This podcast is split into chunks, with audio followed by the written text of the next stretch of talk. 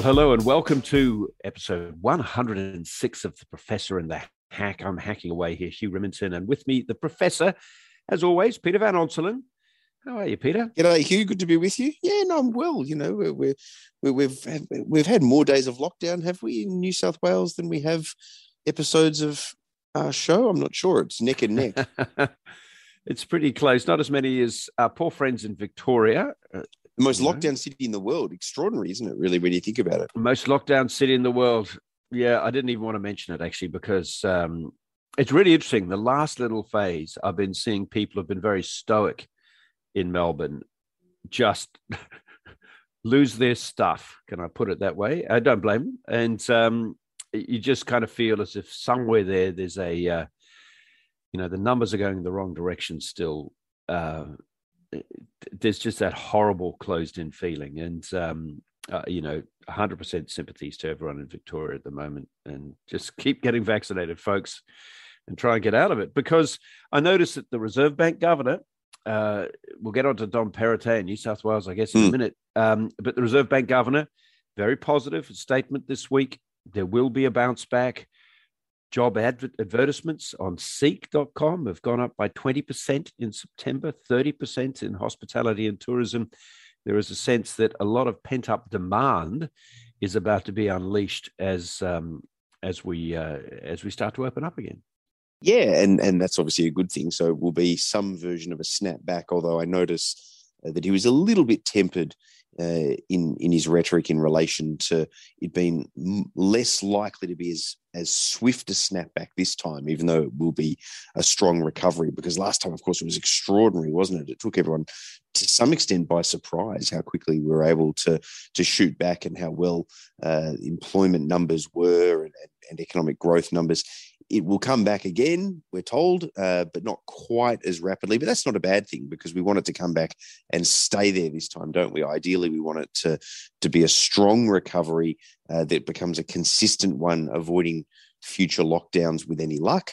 Uh, but we know from the international experience that we may have to go back in and out of lockdown every now and again, depending. But it won't be about case numbers. It'll be about hospitalizations, particularly in, in ICUs. So anytime the hospital system looks like it's under more pressure than is ideal in the context of a difficult period, then we may need to see the odd lockdown here and there simply to to get it back under control before then uh, before then getting on with life as normal or something close to it. so, if there is an economic bounce back, again to use the uh, the, the, Reserve Bank governor's words, um, what do you make of the politics of that?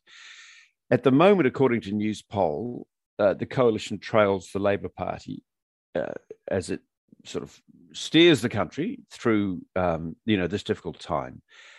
Do you see there being a a political bounce back for Scott Morrison with all the implications for election timing and so on, or is that likely to lag a little if it comes at all? Well, certainly his side of politics will want the economy to be front and center because fairly or unfairly, you know, it's the coalition that tends to do much better in political contests when the economy is front and center. At least that's been the case for decades now. And their run up to the next election, assuming it's early next year, which we can almost certainly bank it being now, is all about hoping that things open up and the economy recovers and we get these bad numbers that we'll get um, that are, are, lag effect numbers that show the first stage towards uh, a second recession with with a, a, quarter of economic downturn. But then we will get on the eve of the next election, I think March, beginning of March next year, uh, the the next set of numbers that will show that we bounce back is the hope, you know, in, in the wake of lockdowns and so forth. And they will try to piggyback off that and make the argument that the economy is roaring back to life. Don't trust Labor; they'll mess it up stick with us because we've presided over this roaring back of the economy and we've got a track record you believe in when it comes to the economy. And and oh, by the way, we're fully vaxxed now, so don't be too concerned about some of the early problems there. It's how you finish the race. Remember, Hugh. That's that's what matters. It's not even whether you acknowledge it is a race in the first place.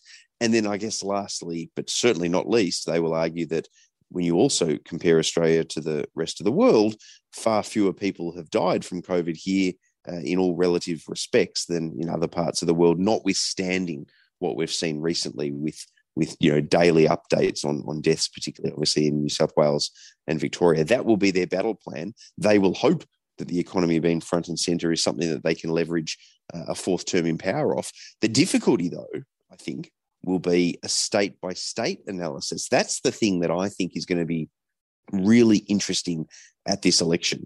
Does the coalition hold its incredibly disproportionate number of seats in Queensland and in Western Australia? I think it's more likely in Queensland than it is in Western Australia, but it's far from certain in either of those two states, given the parochialism that they have, as well as the popularity, particularly in WA, obviously, of the state premier. And both of those premiers, Labor premiers at that, have been at absolute loggerheads with Scott Morrison. And I don't see that changing between now and the next election. And that will be all wrapped up in issues around border, borders, COVID, the economy as well, with how we fight back, whether you can have borders closed or not. And of course, the health system as well, where we've seen Annastacia Palaszczuk really making some strong rhetorical arguments about the need for more funding at the state level to ensure that the state can cope with COVID when it does finally infiltrate Queensland.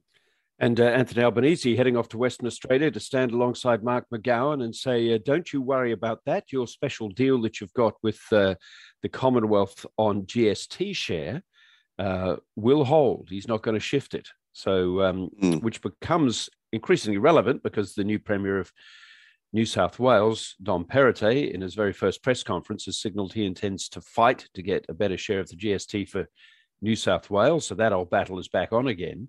Uh, but Albanese, looking to the election, knows how to frame that one. Yeah, yeah, and, and we've got to get on to Dom Perrottet, obviously, to talk about a new premier in New South Wales. You know, we we suspend the podcast for one week, Hugh, and then we can't even come back to the same leadership configuration amongst the premiers. Things change very quickly in Australian politics. But just very quickly on WA, see, West Australia, where I've spent a lot of time, you know, my wife's from there, my children were born there. Western Australia really does like to like like to sit and wait and see itself is very different to the rest of the country. It does have quite a different history to the rest of Australia in terms of its colonial past, but it also does gyrate politically speaking when it comes to how its seats tend to perform at federal elections versus the rest of the country. And it's been a long time since we've seen one of those moments where the Australian people more broadly go one way, but West Australians go the other. It actually happened back in 1996 when John Howard won a landslide victory over Paul Keating, but Western Australia gyrated the other way because the Liberals, you know, were not as popular for various reasons over there at the time at the federal level. Now, forget the history lesson. I'm looking at West Australian seats at the next election, and it is going to be hard for the coalition to hold its lion's share of seats over there. I mean, Hasluck as long as the incumbent member, who's also the Minister for Indigenous Affairs, as long as, as Ken Wyatt decides to recontest, they should hold that seat, but it's no certainty. But then Steve Irons, uh, he's retiring from the ultra marginal seat of Swan. You would think that therefore is up for grabs. Christian Porter, I doubt very much he'll run, but even if he does, he's, he's broken politically. So the seat of Pearce, which has been getting more and more marginal, comes into play. And then you've got those sort of outlier electorates like a Canning with Andrew Hastie, which used to be close but have had solid margins for a while now. There are a number of seats in WA which are likely to fall Labor's way. And then even just the fact that there was the reconfiguration of seats over there, Liberals lost the seat of Stirling in that reconfiguration, which has left the sitting Liberal member for Stirling seatless.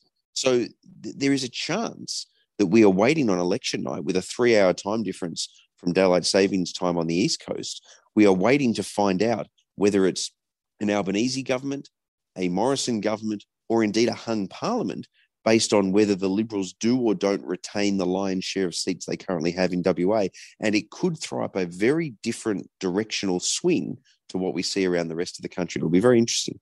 If we're padding out late into the night on Channel 10 on election night, I'm glad to have you on board with your deep knowledge of each of each of those seats. Uh, I'll get on to Perrottet in a second, but uh, just on the subject of, of of the next six months. If there's an election coming in six months, if we're going to have the bright summer that uh, Perrottet has just said that he expects that we will have, the economy coming back, jobs coming back, a sense of optimism coming back, hopefully no fast bushfires to remind us of those other issues. What does Labor have to do in the next six months if it's going to win the election? Well, I think this is an election that, well, it needs to put to bed some of the fears that voters might have around change. Uh, and I think it needs to amplify uh, some of the problems that the government has had, as well as amplify the fact that this is a government chasing a fourth term, not a new government that was suddenly elected out of nowhere because there was a new prime minister seeking an election victory three years ago when Bill Shorten lost to Scott Morrison. I think those are givens that it needs to do. But I actually think it becomes a state by state battle. It really needs to shift the dial in a place like Queensland. It can pick up some seats in WA, as I just talked about, uh, and it, it needs to, you know, hold its own in New South Wales, where Scott Morrison had hoped to win seats, but that perhaps is more difficult now when we get on to the decline and the fall of Gladys Berejiklian, and that could make things tougher for the federal Liberals in New South Wales. But Labor, you know, it can do okay in various states, but Queensland is the state where it incredibly disproportionately Labor suffers. You know, it holds just over a handful of seats versus over 30 seats for the coalition over, you know, up in Queensland as part of the LNP. And that is a state that must swing back for Labor to swing itself back into government. And, and I think back to when Kevin Rudd won the Kevin 07 election. He was obviously a Queenslander, but it was a sharp shift in seats in Queensland that got Labor over the line. They picked up seats in other parts of the country, to be sure, but it may not have been enough for them to actually secure a majority on their own had they not had a dramatic shift in Queensland. So, where Queensland goes, generally speaking, the election result goes if there is a shift on. So Anthony Albanese needs those Queensland seats. And, and that's a delicate one for Labor, isn't it? Because Queensland is not homogenous and it is not necessarily paralleled on policy issues to the rest of the country. It's not homogenous in the sense that compared to other states, there are large numbers of regional seats because of a large population base outside Brisbane. So you have different issues affecting Brisbane seats versus far north Queensland seats or even central Queensland seats but it's also quite different on the issues, issue by issue. Queenslanders don't vote necessarily the same way Victorians, for example, do. So, so Labor needs to find, yes, a consistent message, but one that appeals to Queenslanders if it wants to govern in its own right. I think without a Queensland shift that's big, the best Labor can hope for would be minority government. There's still an enormous amount for uh, Labor to do if it wants to win the election. I think we can agree. Let's have a let's rip into Perrottet, um, and that is an issue. The new premier for our largest state. Uh, before getting into how he got there, what did you make of his um, first press conference? Yeah, it was interesting. I mean, he he he had a few fumbles, didn't he? He wasn't sure who his new treasurer was as opposed to deputy leader. Uh, he assigned Stuart Ayres the treasurership uh, before realizing that actually the deal that was done behind the scenes between the triumvirate of men was that Matt Kean the leader of the moderates gets that position, uh, and the deputy Liberal leadership, without a, a, portfolio change, was going to Stuart Ayres as you know the sort of minister for Western Sydney, if you like. He was very big on Western Sydney, wasn't he? he he understands that electorally he has to win Western Sydney over in the next eighteen months if he wants to try to win another term of government for this long-term state Liberal national coalition. But whether or not they can do that uh, is a whole other matter. I'm not sure that Perrottet is necessarily as uh, you know as strong an, an appeal. I don't think his appeal necessarily will resonate in Western Sydney, even though I do think his religious conservatism will resonate more in Western Sydney than perhaps some of his critics in the inner city say. It's interesting, isn't it? Because I've wondered ever since I saw the vote come in for the same sex marriage plebiscite, and you saw that the strongest no votes in the country were not in deep National Party country in rural Queensland. It was actually in the Labor voting areas of Western Sydney and mm. southwestern Sydney, the migration areas of, uh, of Australia in many ways. Um, that they opposed the you know same sex marriage you know, for cultural reasons, religious reasons, and so on. And I've wondered and watched to see whether the time might come when those seats that Labor would just put in the bank, whether there's any prospect that um, they could turn turtle and suddenly go for a Liberal Party based on a strong uh, small business impulse in those suburbs of, of Sydney, uh, but also the religious elements of it, the conservatism of it. Uh, Chris Bowen has hinted at that. He's a Western Sydney uh, MP and says Labor's in danger of losing if it doesn't connect again with people of faith. Do you think it will reach the point where those seats become more naturally liberal, so long as you've got liberals who are talking about small business and faith? Yeah, look, I think it's possible. I think a lot of it will depend on the direction the Labor Party goes in the coming years. I don't see it happening at the next state election. I think Chris Minns, as the Liberal opposition leader in New South Wales, I think he is adroit at, at making sure that he appeals into those seats uh, in Western Sydney. You know, so I think he can stem that flow. But you know, more left of centre factional Labor figures, I think, are, are more likely to put those seats at risk if, for example, they don't listen to someone like Chris Bowen uh, about that issue. Whereas Chris Minns is very much a factional ally of Chris Bowen uh, and, and close to him. So I don't see it being an issue on, on his watch at the next state election. Okay, let's uh, take a quick break. We'll talk about the fall of Gladys, what it means federally and for her, uh, and a bit more on the big shift in New South Wales. Back in just a second.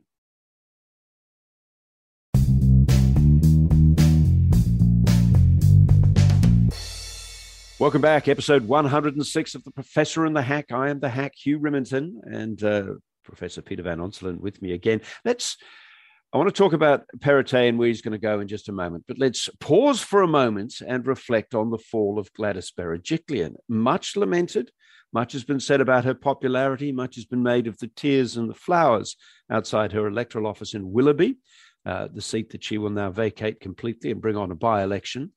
Uh, uh, there was much to admire about Gladys Berejiklian.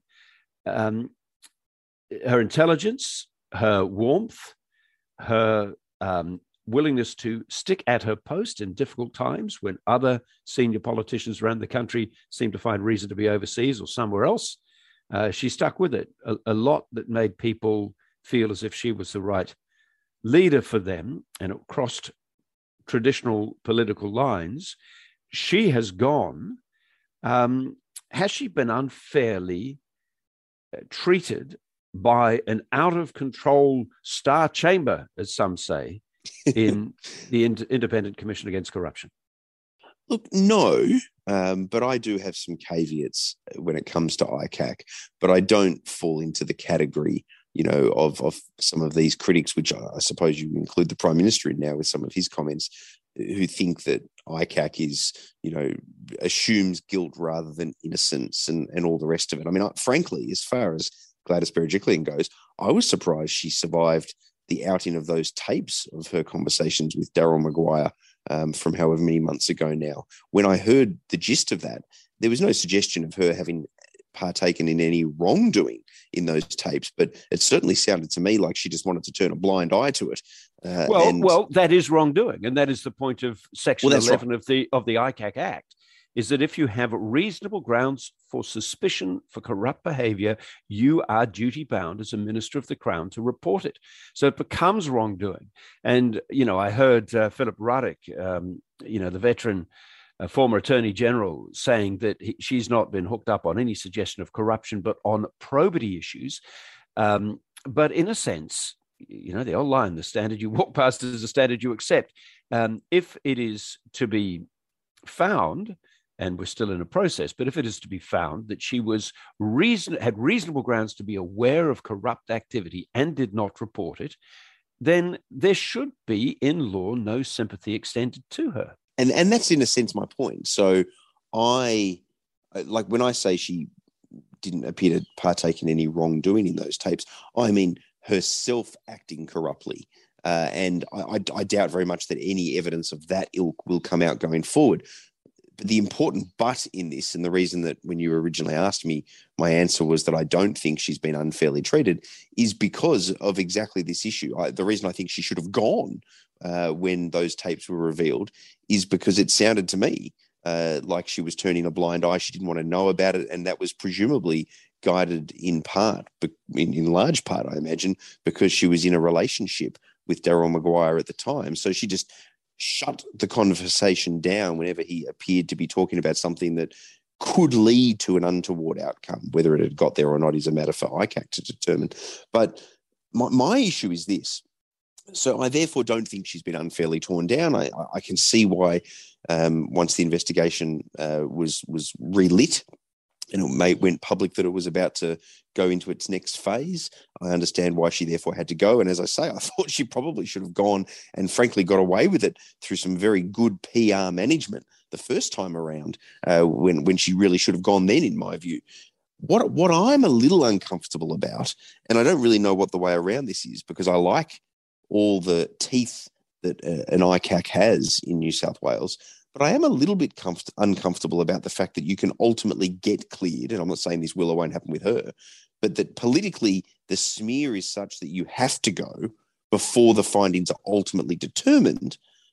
But you can ultimately be found to be cleared, like Nick Greiner was, for example. And of course, there's no way back. Now, I, I don't know whether that will or won't happen to Gladys Berejiklian. All I'm lamenting, I suppose, is that there's not some other third way that this can be done. And you know, in well, theory, well, I mean, if Mark, it was all I was just going to say very quickly, in theory, if it was all in secret and then eventually only came went public once the findings were announced, that would be a way around it. But I'm a little uncomfortable about that too, as I'm sure you are, because you know, democracy that doesn't seem right either. So it's it's a political wedge, the situation with ICAC, rather than anything untoward or wrong about ICAC. And it just leaves me a little uncomfortable, but I'm not sure what the solution to that is. Yeah, so Greiner was had a negative finding against him by ICAC, which was later turned over in the Court of Appeal. Mm. So ICAC did find him. He did have a negative finding against him, and that left him where he was. But uh, Mark Dreyfus, the uh, the federal shadow attorney general, says there is nothing, there is no requirement in the ICAC Act for Gladys Berejiklian to resign. The resignation was entirely her choice. Uh, hmm. she could have toughed it out. She could have gone to the back bench. Um, uh, for a while, Neville Wran, uh, toughed out an allegation of corruption against him, was ultimately cleared, went on and won another election. So, but that, but that um, was pre ICAC. It was pre. Well. It was pre ICAC, but the principle, the principle remains that she could have gone off and toughed it out. I think in uh, you know, because it is not a requirement of ICAC that she resign. And so this notion is that she's resigned, forced to do so by ICAC, is not actually a strict, um, you know, follow the bouncing ball type of. Um, but, but flow. Hugh, that's kind of my point, isn't it? I mean, that's why I'm. I, I lament that the politics of it would seemingly require, at the very least, her to step aside for who knows how long with ICAC. She's chosen to leave Parliament altogether. Politically, it's it's tough to soldier on uh, until you are uh, cleared in one form or another or not. Uh, it's just that's just a reality of politics, and that's my lament. The answer to that is not to dump ICAC, as some people would suggest, or not adopt it, as Scott Morrison suggests. I think that's ridiculous. But I do still have a sort of uh, a, a bit of a grumble in my stomach about what it's what what the consequences of ICAC can lead to on the downside even though there are many upsides because it's all about trying to ensure that it weeds out corruption.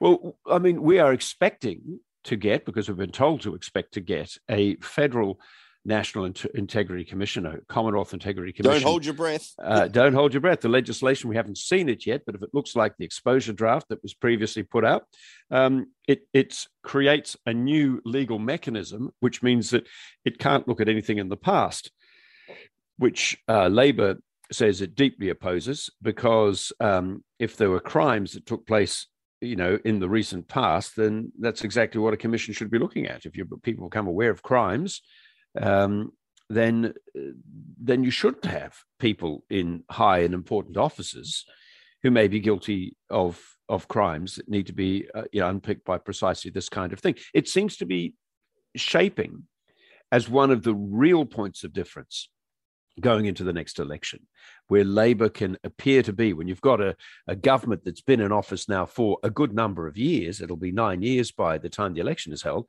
um, eh, you know, and so starts to occur all those barnacles of of corruption and rorts and you know ministers behaving badly and all that other kind of stuff, and and people I think will want to see. Um, it'll be a, a, vote winner for Labor. They certainly think it's going to be that um, that they're going to take corruption seriously in high office. How well do you think that, or how much do you think that'll be an issue come election time? I think it'll be in the mix, but I think other issues will dominate. Uh, but it could become the sort of proverbial straw that breaks the camel's back if there is a move on. That you've also then got the incoming potential government uh, arguing that it wants a powerful federal corruption watchdog that can look back. That becomes an additional reason to vote for change if you're starting to have a gutful of the incumbent government. Yeah, but it's, it's supposed to be a bit like the sorry question. It's uh, you know for Kevin yeah, Rudd, you know, yeah. That wasn't the issue that was going to be the ultimate determinant, but becomes essentially the symbolic issue of the need for change and and you know of, of a better way to approach a thorny issue. Yeah, that that's a really good comparison actually, because the the sorry issue was not the determinant issue that brought about the end of John Howard, but it really did symbolize that it was time for a change. And and I think I, I think you're right. I think that's very analogous uh, to to where Labor would already need to be, and it had already gotten there under Kevin Rudd, and then it had the sorry differential added to that. I think it's very similar here. Labor already needs to get to a particular point that voters are ready for change, and then this will be a symbolic addendum to that uh, if it's arguing for a corruption watchdog, particularly one that's able to be retrospective. And that's, of course, much easier to do uh, politically when you're when you've been out of government for a long time, uh, rather than when you're in government. And of course, that is its own issue, isn't it? Because that will feed into voter cynicism potentially about the government uh, that they've got something to hide. I'd have never agreed with the adage that uh, if you've got nothing to hide, don't be afraid of X, Y, and Z infringements on your civil liberties. I think that's utter, utter rubbish. But I think that rhetorically, it's a powerful argument, and it can be adopted uh, by Labor in, in in relation to a federal watchdog. Yes, rhetorically adopted by repressive regimes the whole world over. If you've got nothing to hide, you don't mind having, you know, security agents picking their way through your uh, underwear drawer. Um, on to Dom Perrottet. He is an unusual fish. He is the first ever uh, premier um, to emerge in New South Wales, not just the youngest that, that uh, New South Wales ever had, but the first to emerge from a conservative uh, Christian background, Catholic background, uh, a member of the right faction of the Liberal Party when it has been traditionally moderates who have uh, flourished. Um, uh, much of being made as to what that might mean in the grand scheme of things. I think less than it might appear. What's your view? Yeah, I think less than it might appear, but I, I, I think the bigger issue with him is that he won't necessarily resonate uh, with a warmth for voters that is necessary for the coalition to win another term in New South Wales because it would be a fourth term. Uh, but it's an interesting mix. I mean, you know, he's got what six, six children. He's a devout Catholic, born and raised into the faith. Uh, very young, much younger than he looks, which I don't mean as a as an attack on him, but he he he looks older and wiser than he is uh, as a person in his only in his late 30s uh, and he is there as a consequence of a deal essentially between moderates and the center right whom control the numbers but couldn't agree on one of their own getting the job so he's part of the hard right uh, and you know unusually therefore elevated to the leadership of the Liberal Party and in government. So he gets to be premier as well. Look, the, the longer term consequence, I think, of Perrottet taking over is most likely going to be that they lose in 18 months and it knocks him out. And then the remaining forces who didn't take over, those who survive the election, depending on what the electoral defeat looks like, would then see Stokes, the defeated candidate who received less party room votes than Dominic Perrottet has children. He may well be one of the ones that runs. Uh, Matt Kean, uh, who's there as the treasurer, and of course Stuart Ayres, if he survives in his seat at the next election, as the now deputy liberal, they will fight along with probably Mark Speakman as well, uh, who's another moderate, a former barrister, uh, the Attorney General. They will sort of fight over what's left in opposition of the Liberal Party if they do lose. But how they lose becomes relevant to how quickly they might get back because they could become the generation of Liberal leaders who we watch getting cycled through, just like we watched Barry O'Farrell's victory, Peter Debnam losing, and John Brogden stepping aside in circumstances we, we all know about now. Uh, Kerry Chikarovski, don't forget she was there as well. Peter Collins uh, was was in there as well. So uh, that that is where I see this going with my sort of ten year forecast. Uh, but in the meantime, uh, Perrottet has 18 months to prove me wrong and secure a fourth term, uh, just like Labor managed to do when it was in government before its eventual downfall to Barry O'Farrell. And all that assumes that Chris Minns is a, is a Bob Carr type figure capable of, uh, mm. of sweeping what looks to be sometimes a not particularly overwhelmingly impressive uh, Labor Party in New South Wales to uh, uh, to victory. But 18 months is an enormous amount of time uh, for all these things to change. Um, Peter, as always, an absolute delight. Stay well. And uh, come Monday in New South Wales, we start to open up, and uh, a few corks will be, a few bottles will be uncorked when that comes. So everyone get vaccinated, stay healthy, and we'll see you next week. Look after yourself. Talk then. Talk then. See you.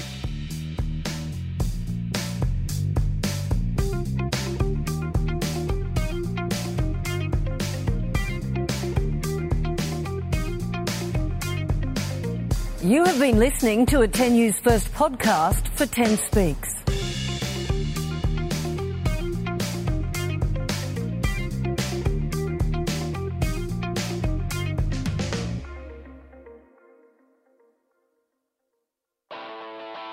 Ten Speaks Racing, Michael Felgate, and the team from the Channel 10 Melbourne Cup Carnival broadcast We've got the crew back together again. bring you all the information in the lead up to the race that stops a nation. Punters love it. Punters love two-year-old racing. Um, There's so many sprues. yeah, there are, and everyone's a, a moral leading into Saturday. The 10 Speaks Racing podcast. Find it on your podcast app or on the 10 Speaks page on 10 Play.